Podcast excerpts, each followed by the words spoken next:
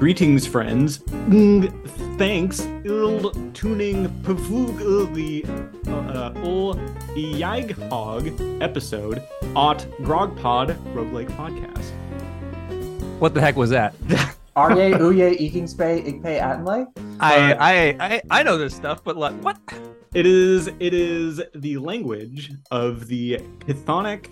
I think, is that how you say it? Chthonic? Chthonic? Chthonic sounds about right to me. Chthonic gods that inhabit the world of the game that we are talking about this week on the GrogPod Roguelike Podcast, where each episode of this podcast, as you can probably guess, we talk about a roguelike game. And in this instance, I am your host, first off, the definitely cursed by Cthulhu itself for the past few days, Scott Berger, and with me are my co-hosts, while the internet still holds up, brainwashed into participating by ghoulish tentacles. It's Colin, the flying eyeball. Oh, and this is a Will, the punchable penguin.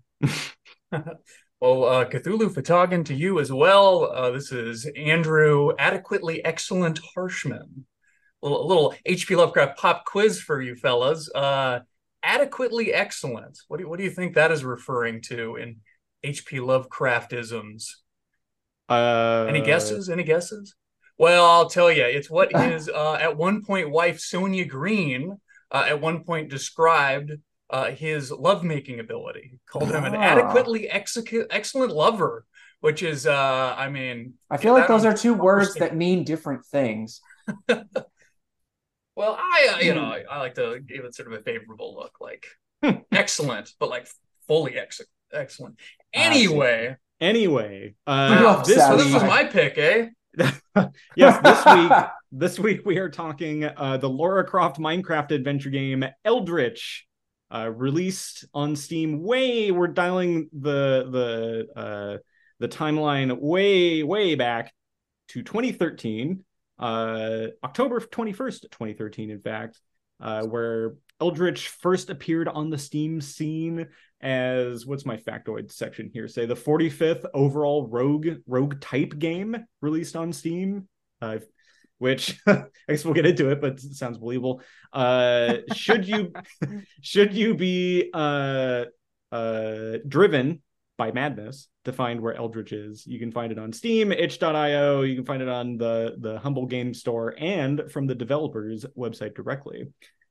This game was developed by Minor Key Games, which is composed of two twin brothers, David Pittman and J. Kyle Pittman, although I think that's the dev studio, but I think for this game it was an entirely solo dev effort by David Pittman himself, the guy that I linked the YouTube GDC talk from. That's the guy. But they both, I believe, previously worked on games like Borderlands 2, Bioshock 2, The Bureau XCOM Declassified, and their dev studio is best known for, like, this name sounds familiar. I haven't played this game, but it is free to pick up at your local game supplier. A 2012 free-to-play Metroidvania game called You Have to Win the Game. Does that sound? Sounds intriguing. Yeah, I just lost the game. Eldritch rolls in on our stat sheet with the 289th most popular roguelike game in our data set, with 2,108 total reviews. Colin, you've picked up an adventurer's journal describing this game in one sentence. What does it tell you? Use a knife to carve your way through a three-dimensional maze of Nintendo 64 graphics.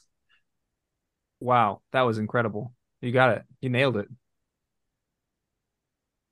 That's Eldritch. Also Fishman.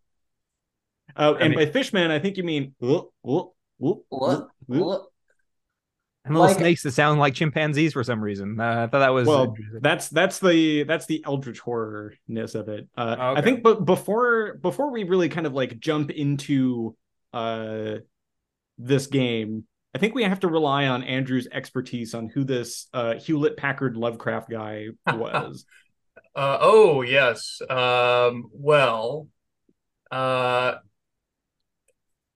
H.P. Lovecraft is responsible for a lot of unfortunate things, but one of the nice things that he had a hand in was establishing the Cthulhu Mythos, which was is a shared universe of strange fiction stories. He was an author in the early 20th century, and he's had sort of well after his death, a rise to prominence and fame. Cthulhu's all over the place. Cthulhu Mythos this, Cthulhu Mythos that, I just got to say that it's really great to be able to engage with a problematic author who you don't have to worry at all about accidentally giving them money, because he did.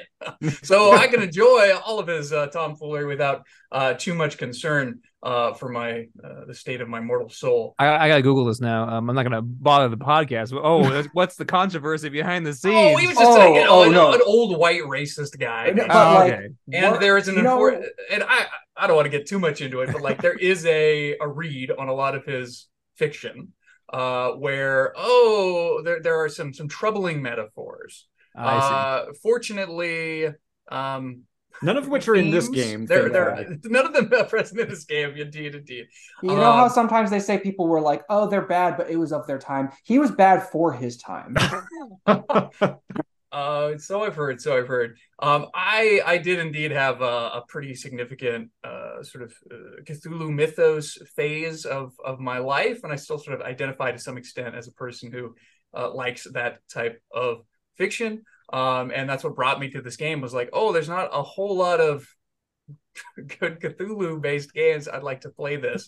I'd like to play an Eldritch horror type of a game that contains some of these lovable monsters and themes. Not the theme so much, but some of these tropes and things that I've enjoyed, reading about. It's Eldritch. Hey, that's a great title. Am I right? Am I right, fellas? Yeah. I mean, it is a little difficult for SEO purposes. I imagine this was probably easier 10 years ago. Sure. But searching for, I guess, if you were searching Steam Eldritch or Eldritch game. Yeah, Eldritch game seems to be the one that works. Eldritch FPS or something.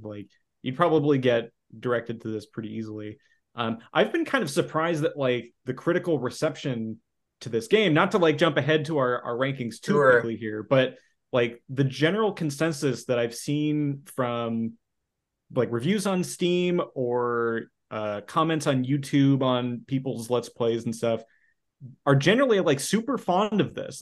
At the time, yeah, this game seemed to have filled a niche that was sort of missing, it feels like, at the time. And I see a lot of YouTube comments. People are still playing this in 2022. And really? Yeah. Okay. Interesting. Or comment chains of stuff like that. I'm right. There's an interest. And yeah, this game seems to have had a big enough of an impact at the time to really warrant a kind of impact that maybe it hasn't aged so well now. Right. But it definitely seems it had, some kind of major impact at the time. And I guess, being one of the first 50 roguey games released on Steam, I don't remember if it had to go through Greenlight back then. But yeah, I could definitely see... Question. Which, yeah. Before we get too far along, forget H.P. Lovecraft. What a goofy name. Come on, give me a break. Lovecraft. Would have been better off naming himself Minecraft. I don't know. Let us maybe we should paint a picture for the listeners, what this game is like. What actually are we talking about here? So it's vaguely Minecraft looking, in that it's a grid-based game. The graphics are not dissimilar, although I mean they have sort of a unique aesthetic to them, but low poly, pretty basic, and it's all sort of procedurally generated, and you're going into these procedurally generated dungeons, which are all Cthulhu Mythos themed. So and you are, the challenge is to traverse the dungeon, basically, which is very roguelike, I suppose. Yeah, it's interesting that this game kind of, you hit the go button and you wake up in a library, and classic There's, yeah, classic roguelike trope. Classic Lovecraft location also. Classic Minecraft trope. And, you know, you have a book open in front of you saying that, oh, man, this library seems to go on forever. I can't make my way out of here, but there's something in those books in front of me. And your story begins with you exploring one of these books or pumpkins or something that you happen to click on inside this library. And then you wake up in basically we're gonna reference Minecraft here a lot, but I'm trying to think of ways to describe this without using the word Minecraft. Like you were saying, Andrew, voxel-based cubes of being inside an underground dungeon. Escher-based, Escher-esque, like weird geometry of building, like not built for human type stuff. 3D block puzzle. Mm-hmm.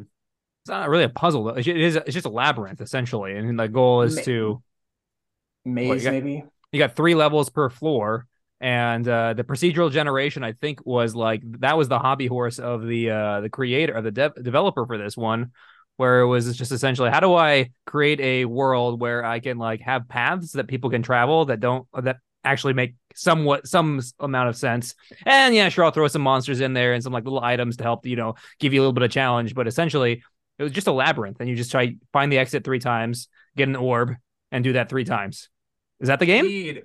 That's fairly close. I feel like I think this is a great place to start. Like this is one of the most positive aspects of the game up front. Like, I feel like of any game that I have, yeah, in terms of like procedural generation, it's kind of a gamble sometimes, it feels like.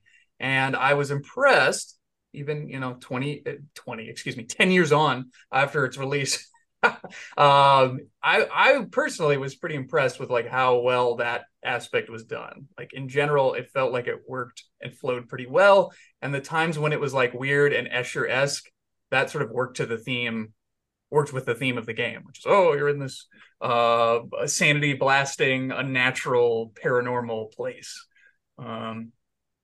But yeah, it's worth noting that like this kind of design is not super common for this sort of genre.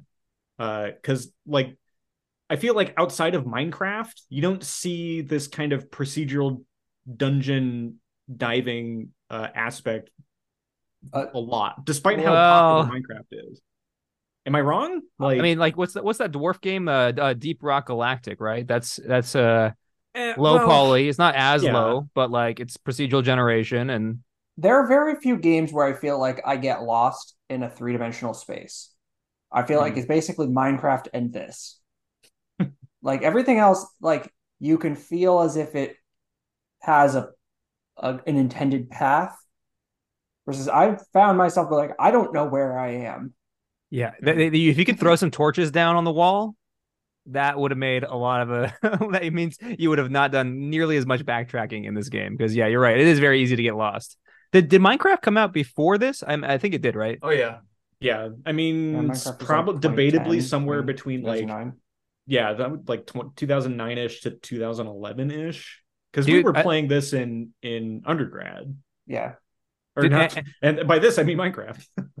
Right, and so I didn't watch that full YouTube you sent out, but it was basically the dev talking about his interest in building this game. But did he mention like a direct reference to Minecraft at all?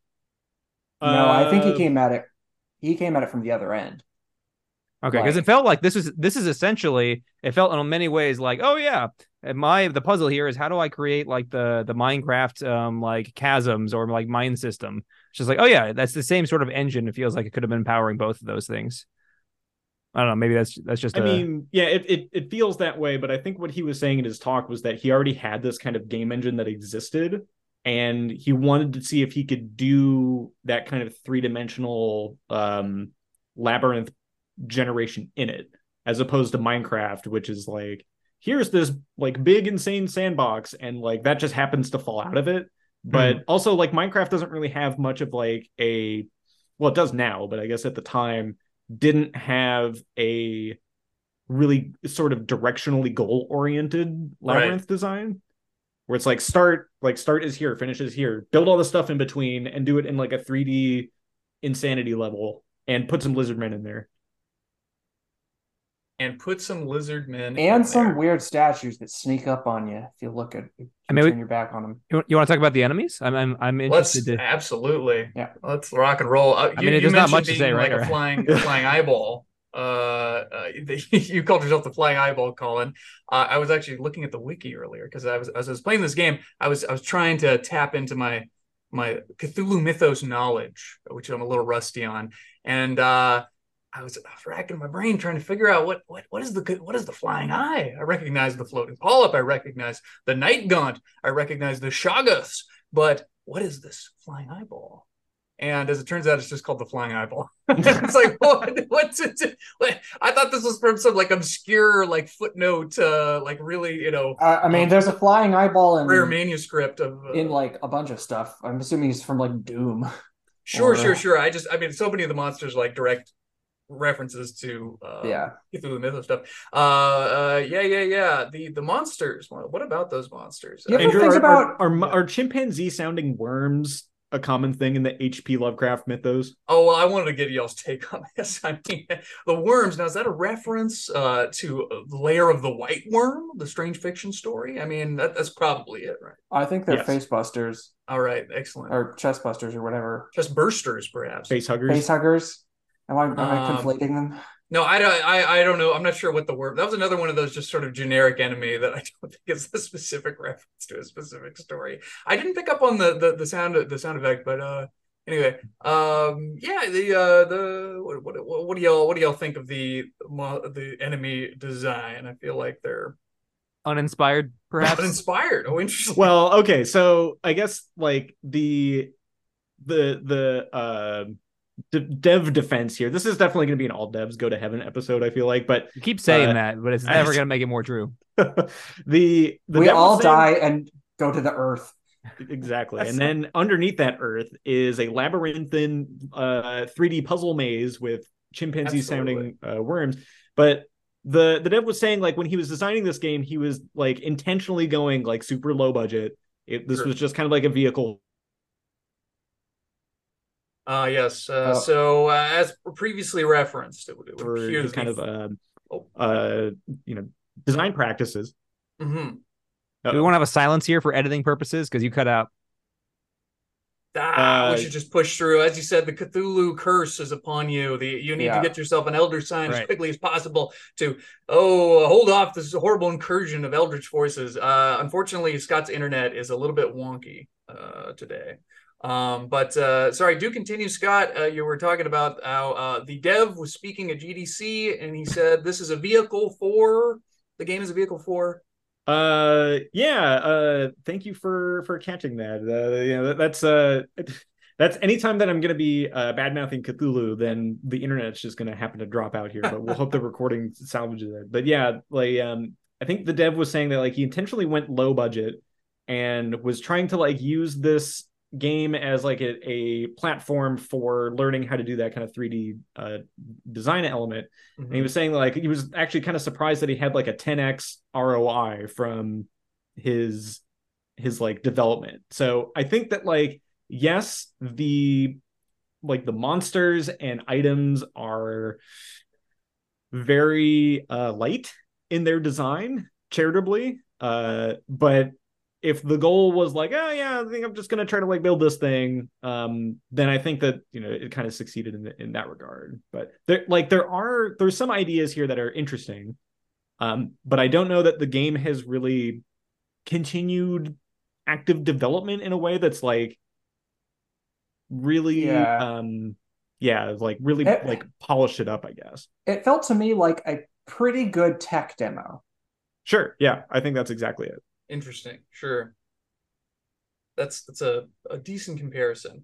I feel like there's enough enemy variety and they all kind of, they have enough different gimmicks that differentiate them that it's not, I think it's arguably one of the better aspects of the game, the variety of monsters. But overall, there could stand to be more. That's for sure. And well, Colin was right. And how do you kill all of them? Well, what do you do? You run up to them with the knife. You punch them, stab them twice, essentially, or three times, or two or three. Yeah, and exactly. I mean, you could use a gun, but the gun like is you know, you got limited ammo, and so the knife is just like it's just ridiculously easy with pretty much all the enemies, just to go stab. Now later they do start shooting things at you, and it gets a little bit more like, oh, I've got to like not stand right in front of them.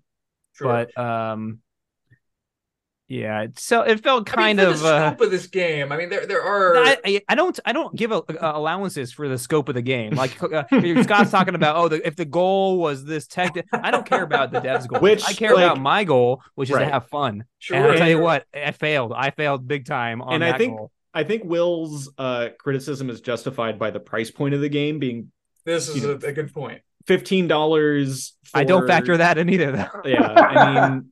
Again, like, all right, money bags McRitchie over here. No. I look at, I put all games on an even playing field, like purchased or not. Like Baldur's Gate 3, shit game. In my opinion, that's a shit game. Another Eldritch inspired game, mind you. So if I have H.P. Lovecraft, the emails are flowing in to. Yeah, if I have him to blame for Baldur's Gate 3, then that all makes sense. Then David H.P. Lovecraft, this is your fault too, right? That's funny. And that was a $60 game, so sure. Well, I was going to say that, $15 feels a little bit expensive. I was actually kind of shocked that it is not on like permanent discount, being so old. Right. Maybe it goes on sale often, but I don't know. Yeah. So like monsters in this game, you have, we kind of talked about flying eyeballs. There's fishmen that run around. Right. There's scorpion critters. This game is super hard. Because these little, like these critters that run around your character, which from the title art of this game gets me like super jazzed. I'm like, okay, I'm some sort of early 1900s, like woman Indiana Jones with a pistol. Yeah, I'm like, you're like an adventurer, right? Wait, you're a woman? Yeah, I mean on the main menu screen, you can customize your character. Oh, see, I don't look at menu screens, so that's that front art is great. Outstanding. Yeah, the character customization, to what end? Like, you never see your character. You can see your hands, I guess. I don't know. Yeah, I don't know. But so you have like various kind of Lovecraft inspired monsters, and there's like lizards and lizard statues that if you turn away from them, they'll attack you, which I think is a neat idea. Your items are pretty kind of like what you would expect from a game like this. You have a knife, you can throw bottles and rocks, and you have a underrated entertaining aspect of this game, just using a revolver to shoot mages. A+ idea. Absolutely. I agree. There's something very cathartic about shooting the cultists. That's very like Call of Cthulhu role-playing game story, like run around chomping on a cigar and like just blasting cultists. Right. But also like it's very cathartic to just like kill these like unbeatable, unknowable eldritch horrors with just a regular gun. I found very entertaining, but of course you run out of bullets pretty quickly. The items, as far as like the inventory items, I was a little underwhelmed by those, and as well as the weapons, and also the magic I felt like was a little underwhelming, and the fact that you couldn't combine any of them or have like it felt like they were too simple, and if they were going to be that simple, there needed to be an option to pair them together. Like, and they cost money to use, right? Like your mana was your money, which means that I'm never going to use any of the items ever, because that's how I play video games. What else do you spend the money on? I don't know. The shop? Nothing. Because I'm hoarding it for when I might use it. There's like shopkeeper. There was a shop that you use the blue coins to pay for stuff. But I mean, I don't know. Like I never felt really compelled to go into the shops. Be like, okay, I finally found a shop. Now I can use it to buy this thing to progress further. Like there's a lot of overlaps with Titan of the roguelike genre Spelunky in here, but just like it's like, what if Spelunky was in 3D but a tech demo version? It's kind of like what this is. You have a level, you get down to the bottom, you might like collect some stuff along the way, and again, solo dev effort, but we're like I kind of want to test out a new segment at the end of the show, but we'll maybe mention it now, but there's another game that's very similar in design aesthetic to this, that's like, it does literally everything possibly better, which is called Barony. And that's a game that, like, one of the listeners requested for our listener request episode way back when. And I was like, no, you know, this looks kind of interesting. And then the more that I was playing of Eldritch, I was like, man, I feel like Barony would be way better at this aspect and that aspect. And it has 4-player local co-op, and like, ooh, maybe this is going to jump up on the 2-play list relatively soon. But yeah, I thought that like that kind of aspect seemed like it was hitting kind of all the same notes. Oh, there's shopkeepers, there's reasons why you get to the end of the level, but yeah, I don't know. Like it didn't feel like it really, for me, like it felt like it was surprising that people had such fond memories of this game, because sure, like playing it now, like in a fresh context, and given that, you know, we've had all these incredible games come out since then, I feel like Eldritch, like it's not really the fault of the game per se, but it has not aged well in retrospect. Yeah, pretty much everything that it does, except for the 3-dimensional maze, has been done many times. Right. I did think that like the second time I like played it for a bit, I did get a hint of like where people could enjoy it. You get like just a little bit of a flow state, running around, just jumping, and it, like almost like a parkour experience of just flowing through the maze, trying to figure out the maze. Like you're a rat running a maze, and like get to end feel good. Ooh, definitely, and to your point, the act of doing that, the movement. Very tight, very smooth. Like you've got a little tiny pull-up vault move, which I always appreciate.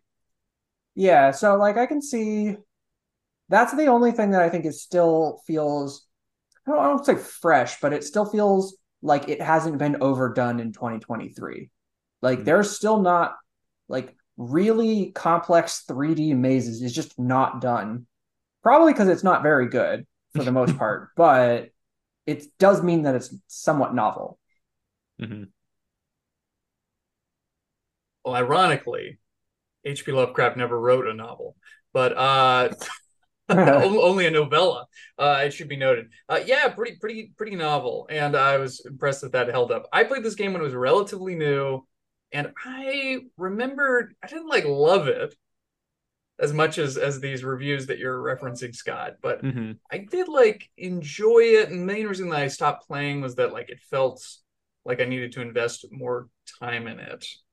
Yeah. And I just, at the time, I didn't feel like doing that, basically. in a weird kind of like parallel world. Like I've been playing a lot of like OG Quake, and there's like also there's a Lovecraftian game.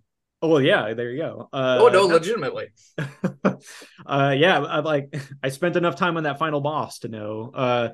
But yeah, the like the movement, like flow in Quake feels kind of similar here. Sure. Where like there's like times where you can get like bunny hopping momentum going. Like, oh, this feels like pretty good. But then, you know, you hit the wall of like the 3D underground chunk, and you're like, I wish I could have, you know, had more.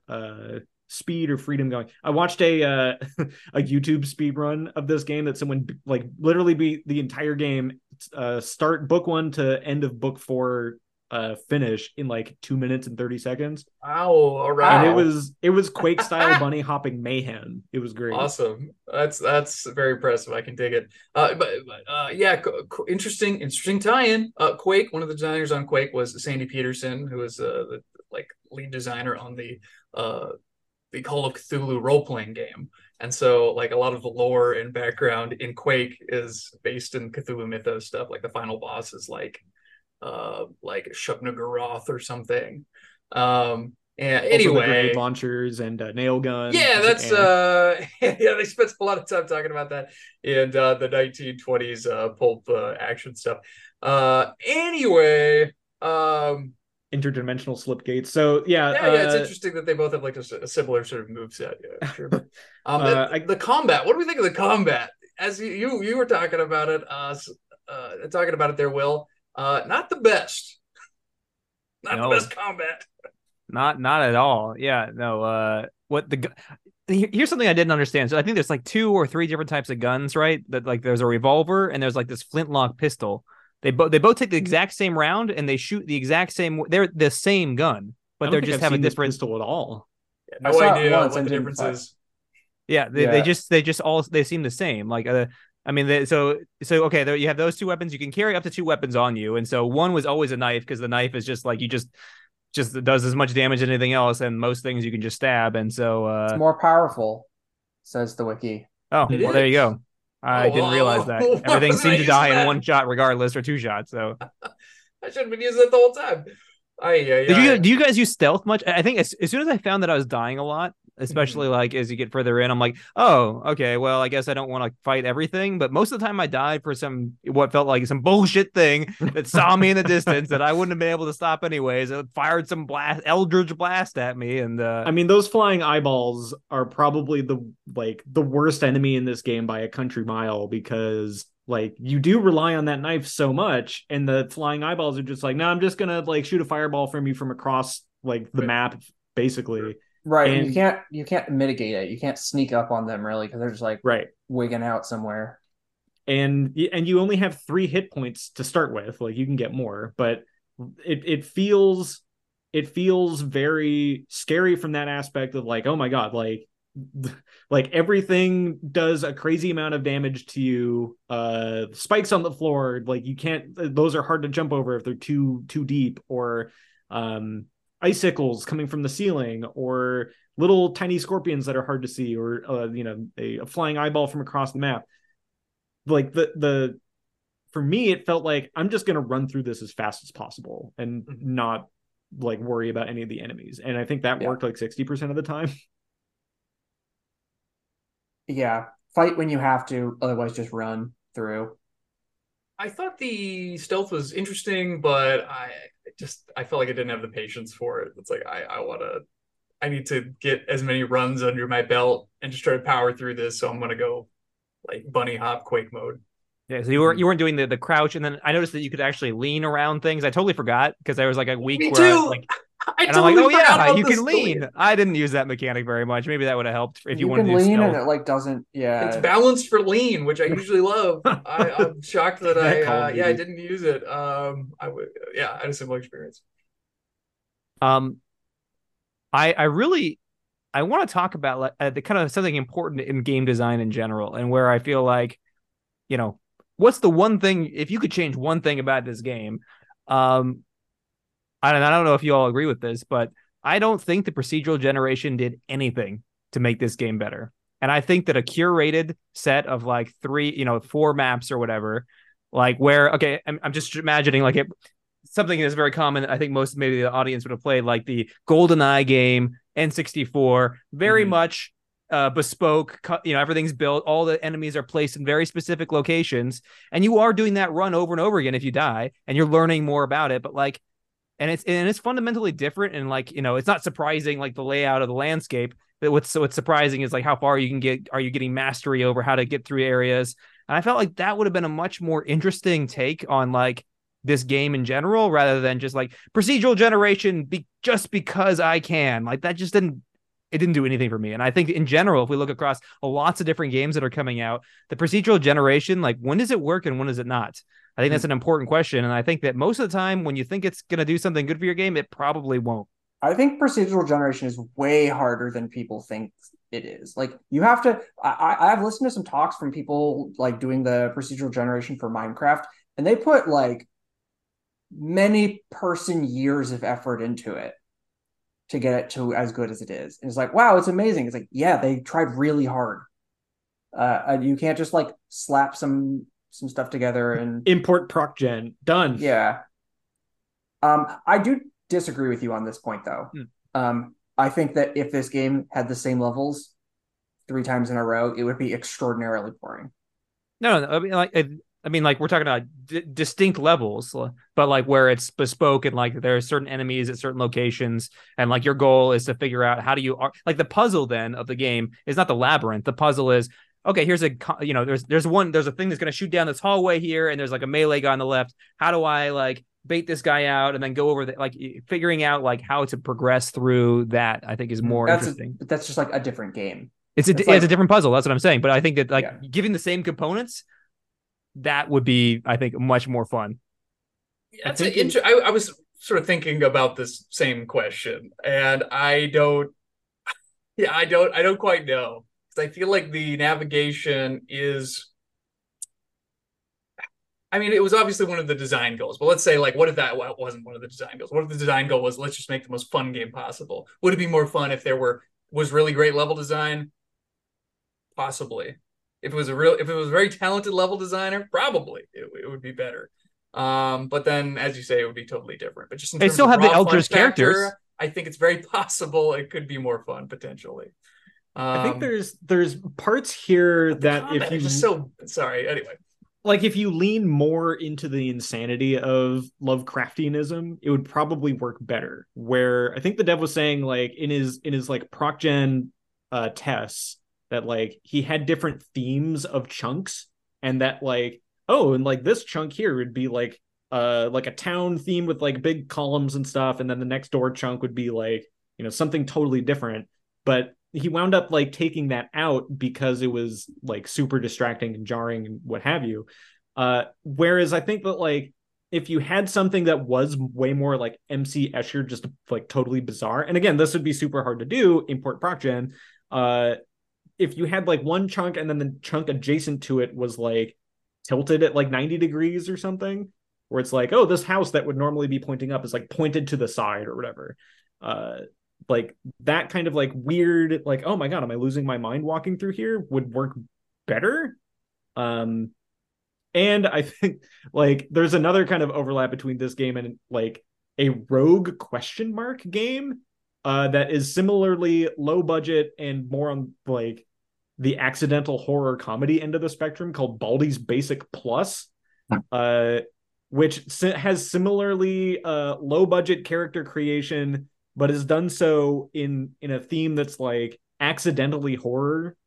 I think like there's a spice here that kind of hits that same nerve, but like it's trying too hard kind of. So I think like the proc gen could be done better if it was like the further you progress down in each stage level, that like it got progressively like weirder to navigate. Like the statues were like you look away from them and then they move. Like that's a very like cool horror thing that I think is like I want more of that. There's some secret areas too, I believe that. Andrew, did you get the good ending to this game? So I found the item that I needed to get the good ending.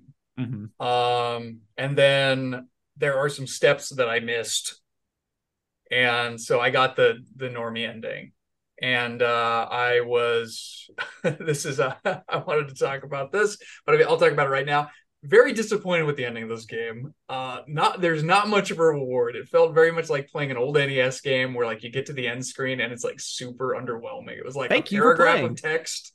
Game over. And then I'm like, yeah, exactly. So I was like, well, maybe the good ending's better, or there's more to it, maybe. And then like I YouTubed it and it's like, nope, it's pretty much the same. It's just the readme notepad text is different, which was kind of a letdown. So anyway, there are some secret areas, you say, Scott, that sort of are a little more sanity blasting. I mean, yeah, I think you're describing like one of them. I think there's a secret area on the second of the third of each level of each stage, if I'm phrasing that right. Okay. Where like, you know, you're finding the stuff that's required for the quote unquote good ending. And pardon me, I found just one of them, apparently. Oh yeah, so I think you need all three of whatever those MacGuffins are, and then you take those to the final book at the very end of the game. But But if I remember right, the areas in which those things are housed are also like slightly different. So it's like, yes. Yeah, I don't know, like the proc gen. That part was cool. It felt like, oh, I've stumbled into an actual like secret hidden location. Oh, what's this? And it teleported me to this like shrouded, weird sort of alternate dimension. And it was definitely cool. And more of that stuff, I agree, would have been really would have helped with the experience. Yeah, I think for a game that was designed as a low budget like tech demo, it's fine, but it definitely feels like one. Indeed, I'm personally pretty torn about it. Like I felt enough of I was compelled enough to continue playing it, but I don't know if I was having that much fun most of the time. There were certain moments where it was like, all right, cool. Like, I'm really feeling I only have, I'm so far in my run. I only have so much health. I'm really dipping and diving and running from all these horrible Lovecraftian horrors. And if that felt pretty good, but like those moments were kind of few and far between, I'm sorry to say. Oh, this just occurred to me, just as the maybe paired with what we talked about before. So the bespoke sort of like built out maps for 3 levels, but to make it give it that extra flair. So it's still the Eldritch sort of theme. Like, I don't know. I feel like there's another game that's done this, and I'm probably stealing this from someone else, but like kind of playing into that MC Escher sort of thing. Why not have like if gravity shift onto the walls, and this becomes a puzzle game as to like you can approach this enemy straight on, or you can rotate the world 90 degrees, and that'll like reposition their orientation such that like maybe you want to fight them this way as opposed to like, and then basically it's a puzzle of do you go forward, rotate the world 90 degrees, come back. I think it was one of the Zelda games they did a lot of like I think the called Fez that does that like you like rotate around it. I guess it's not. No, that's not the. Well, that's more. That's like you rotate the plane you're in. Yeah, there's 2 games that do this super well that are both puzzle games. But I agree with Will, would like be super cool to see this in kind of like a roguey. Yeah, I don't know how you would do this procedurally, but if someone out there is like, I'm looking for an impossible project, turn either Manifold Garden or Anti-chamber or Anti-chamber. Oh, yeah. That game's a mindfuck. Turn either of those into some kind of like, I don't know. There's something with like doing that, but roguey, that would just be like it would turn my brain into dust, and I'm all for it. Mm. Yeah, that sounds fun. I'll sign me up for that game. Going back to the theme that you were kind of tapping into a bit, Scott. Is this game scary? ? I think it's accidentally scary because you're so squishy, and that like the frogmen kind of leaping around the corner of going like it's like accidentally scary like the first time you play it. What's really scary is when you go into like the time trial mode thing. I forget the name of it, but you go and you asylum. The asylum. The Asylum presents Eldritch. And you go in, you have 2 minutes and 30 seconds to collect as many souls as you can before the great demon comes and eats you. Azathoth. Yes, that's the one. And like, again, maybe like accidentally scary because you turn around a corner and blah, there it is. And it gets you. And you're like, oh, okay. Sure. But like once you've seen it, I don't think it's scary anymore. But yeah, I thought that was pretty effective in like a sort of low budget but like smartly done, executed way.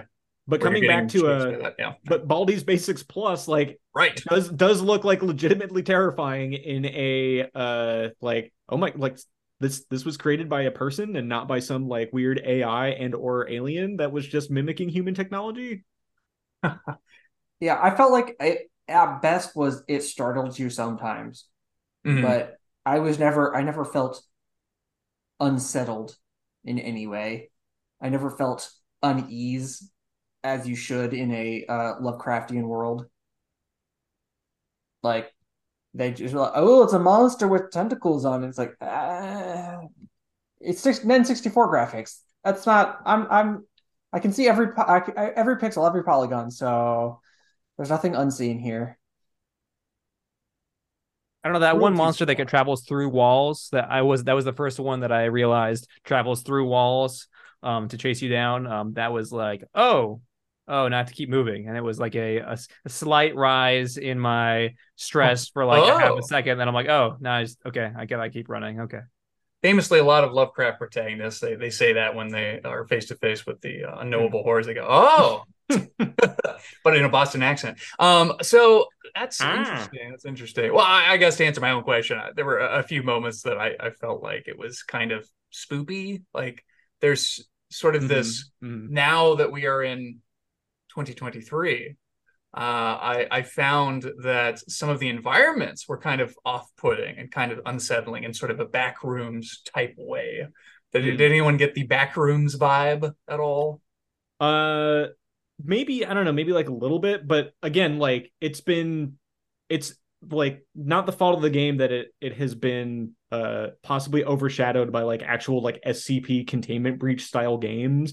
And the one that I was thinking of just a minute ago of like, oh, what does Baldi's Basic Plus remind me of? Cruelty Squad. That's an actual like horror, like, well, maybe not horror, but like it makes me horrified to think about that game just with like how it looks, how it plays, but like indeed, I haven't gone on my way to not play Cruelty Squad because it just looks unpleasant. And, yeah. And I'm a horror fan, but it's like it looks very unpleasant for me, my specific what the hell is this game? So if Baldi's looks very intriguing. Yeah, if Eldritch got more Cruelty Squad, the deeper you got into the game, that would be super cool. Like again, we're just like giving out ideas for what an Eldritch 2 would be, but sure. Like so copyright TMTM. But yeah. But yeah, I think like this game, like it can only do so much. I get that like people have fond memories of it from way back when, 10 years ago. But I think there's other games that do like Lovecraftianism, FPS hack and slash, and low budget jank nightmare better, like all individually. But like none of them kind of like package it all into one thing, which is what this one does. Yeah. Rankings time? Is it? I think so. Yeah. So. It's a good transition because we got some short listener emails that I kind of want to touch on. How do we want to do these rankings? Because it looks like Andrew has this game pretty high up there. Well, I mean, that's just because I've played so few of these. So yeah, let me just get my go first because I'm kind of my own subcategory almost, since I haven't actually played all of these, all the podcast games. So I'm putting it at number 5. So basically pretty darn low in my list. So like second to last, basically. I wouldn't say it's necessarily a bad game. Again, I think that the design goal of I want a game where you navigate and it's randomized every time. And so that challenge is always there. I think it does a pretty good job. The mini map, I think, is pretty effective in keeping you from getting totally lost. The agency that you're granted with certain items to like break through walls makes it so that the navigation is never like unfair, really, in my personal opinion. But there's just all of these sort of shortcomings compound to the point where the game is falls quite pretty short, unfortunately. That being said, I did want to mention very quickly the sound effects of the cultists. I love that they just sound kind of minorly inconvenienced. Like they're just like, oh, what's going on here? Which ironically is a great microcosm, great example of the Cthulhu Mythos sort of theme that these unknowable eldritch abominations from beyond the stars, these elder gods, we are so insignificant to them, us humans, that we are nothing but a minor inconvenience. And so I appreciate that Eldritch does manage to get a few of these eldritch horror themes right, specifically the idea of kind of going on a Cthulhu Mythos-themed delve adventure, and I haven't been able to find that experience in many other games. So it's, I would say, worth playing a bit of. But anyway, sorry, number 5. I digress. I think we gotta get, you know, I keep saying this. We got to get you on the 1 to 10 system, because the rankings, now that we all have different number of games that we've played. Because when you say 5, that's 5 out of 6, though, right? Indeed. So I guess maybe a more relevant metric is second to last. Sorry, Eldritch. Cool. Well, I'm already talking, so here I am leaping into it. It's very, very simple. 5 out of 10 for me. At 6 being at the recommend threshold. It doesn't make it to the recommend. It's not a total complete waste of time, though. I mean, it was interesting to see the library set up, kind of get the lore of the game a little bit. There was something novel to it, but yeah, for all the reasons mentioned, I think that. With some core changes, it could have been a really fun game, specifically the stuff that we chatted about there with regards to level design. But that puts it at 17 out of, it looks like 31 games, which pushes ahead. Actually, for me, it was ahead of Brotato. I would rather play this game than last week's Brotato game, but it was not as good as like The Last Spell, which I gave a 6 out of 10. So, yeah, it's fine. I think maybe I'll go next. Yeah, I think this game is a solid but where it lands on my rankings sounds, well, I don't know, maybe it does deserve to kind of go down here. It's kind of on the bottom tier of my list of like games that are just on the like outside edge of like a light not recommend. For me, it's my 25th out of 31, just behind Pineapple Smash Crew, just ahead of sort of The Stars, The Pit. I think, like, yeah, this game was probably, like, cool and interesting when it came out in 2013, but a lot has changed since then. And, yeah, the more notes that I was taking on this, the more I was like, you know, there's going to be a future episode when, like, all 4 of us are going to do a couch co-op session of Barony, and we're just going to be like, man, this is so much better than Eldritch was. It doesn't have any like tentacle monsters in it, but yeah, I think it kind of, there's other games that do kind of everything else better.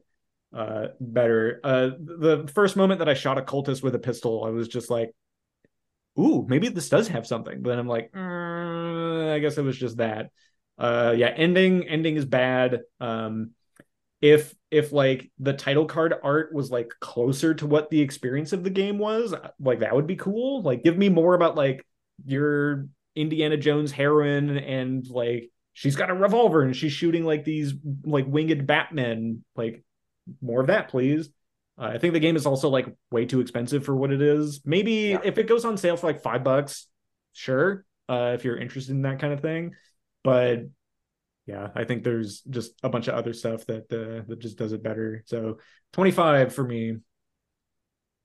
Yeah, I have it as my number 24, 5 out of 10, right behind Warsim. Oh, you wanted to stab me there, eh? Oof. Well, I mean, Warsim's still better than it. Don't worry. Pull the trapdoor on. Yeah, because it's the number 2 game out of all the ones we played. But yeah, I feel like I don't dislike this game. I just feel like it was underbaked. Like, if it were $2, you go like fool around in it for a while, you know, run around in a maze, have a afternoon of fun, decide if you want to play it more. Cool. For $15, I expected like more of a game, and I feel like it was just too small in scope.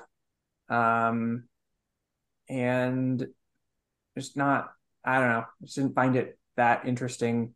I felt nothing when I shot a cultist in the face. I've shot many mans in faces in video games. I felt nothing. Like, I shot a cultist in Relay just to watch him die. It gave me no vibe of theme. None of it really gave any vibe of theme to me. I felt no sense of Eldritch horror at any point, except for the one time that I did the like asylum thing and the weird smoke monster got me.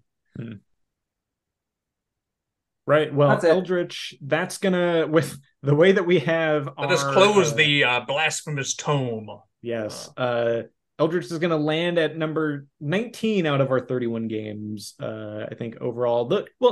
Those numbers will probably be adjusted as time goes on, but yeah, that's where it's going to land at the moment, I think. So, new segment, possibly. I'm gonna workshop this a little bit. If you liked this kind of game, what other games should you check out? Because we gave a glowing recommendation to it. I've got some notes on, let's see. So Eldritch is kind of like a Lovecraftian FPS hack and slash with low budget jank nightmare. I kind of already mentioned Baldi's Basics Plus. If you want more of that, like, weird low polygon, like, almost no animation, like Freakazoid kind of game, check that one out. I guess I should also speculate that these are all roguey type games. So FPS hack and slash. We mentioned Barony a lot. Another one that comes up that seems to be pretty highly rated that I think is maybe in early access or coming out this year is called Mortal Sin, which looks super interesting. It's, I don't know, like first person. I get like Quake vibes from it and like a really interesting art aesthetic. And then coming back to our favorite topic of the evening, Lovecraftianism. There's kind of a big one of the traditional roguelike sphere, Infra Arcana, which is supposed to be a Lovecraftian turn-based, tile-based, proc-gen RPG kind of a deal. Darkest Dungeon 1 and 2, obvious candidates. There's one called Lobotomy Corporation Monster Management Simulation, which I believe is supposed to be a very SCP-inspired kind of deal. You have a very manga-looking JRPG ? Game called World of Horror, in all caps, very Eldritchy. And Will was just talking about 20 Minutes Till Dawn, which I think has Eldritchy kind of aspects to it. So if you're looking for something along those same lines, check any one of those out. Let's see what else we got here. Emails. Very useful segment for the listeners, I think. Hey, even if this wasn't a cup of tea, there's other games to be had. So yes, and hey, I'm hearing a lot of great recommendations. Games I'll be checking out for sure. Yeah, and dovetailing to our this time very short emails that people have been sending in. So thank God. One recommendation that we got from a listener, Emmanuel, writes in and says, please try the game Against the Storm, ! He says, love the podcast. You guys do an awesome job. So thank you for that, Emmanuel. Against the Storm is super interesting. I feel like that's a game that if you look it up right now, you're like, rogue ? There's no kind of indication that it is roguey, but this is one of those weird edge cases with the data where every snapshot that I've been taking, like once every 3 months or so, this game did have like a considerable amount of like rogue based tags to it like 3 or 4 months ago, and then the developers deleted them which like is a way for them to kind of have control over that, but again, like, it kind of, stay tuned in a few episodes for when we do our 2.5 hour long debate episode of what is a roguelike exactly. But yeah, I think that game super interesting to kind of check out. It's I believe something along the same lines of like a Last Spell type game if you didn't have the individual unit micromanagement. Yeah, no, it's overwhelmingly positive. It's got lots of great ratings here, and it looks like it's 35% off right now. So, oh, hey, well timed. Look at that. The other email we got rolling in is from our dear friend Davian at the Fuxa Plays on YouTube. He says, just listen to the Luck Be a Landlord episode, and around the 40-minute mark, made me think of an important note regarding roguelikes. Yes, roguelikes have luck-based gameplay, but for a lot of them, there are a lot of ways to circumvent being affected by random outcomes, which got me thinking, like, okay, what are examples of like good randomness and bad randomness? And I think in Eldritch here, like the first time I booted up, I ran into a pit that was like 2 blocks deep and I couldn't jump out of it. I'm like, there's gotta be something I'm doing wrong here. And then I was thinking like, nope, this is just bad randomness here, potentially. Yeah, I feel like randomness that you have some sort of like the randomness where you do get some sort of control out of it, or you there are strategies to mitigate it.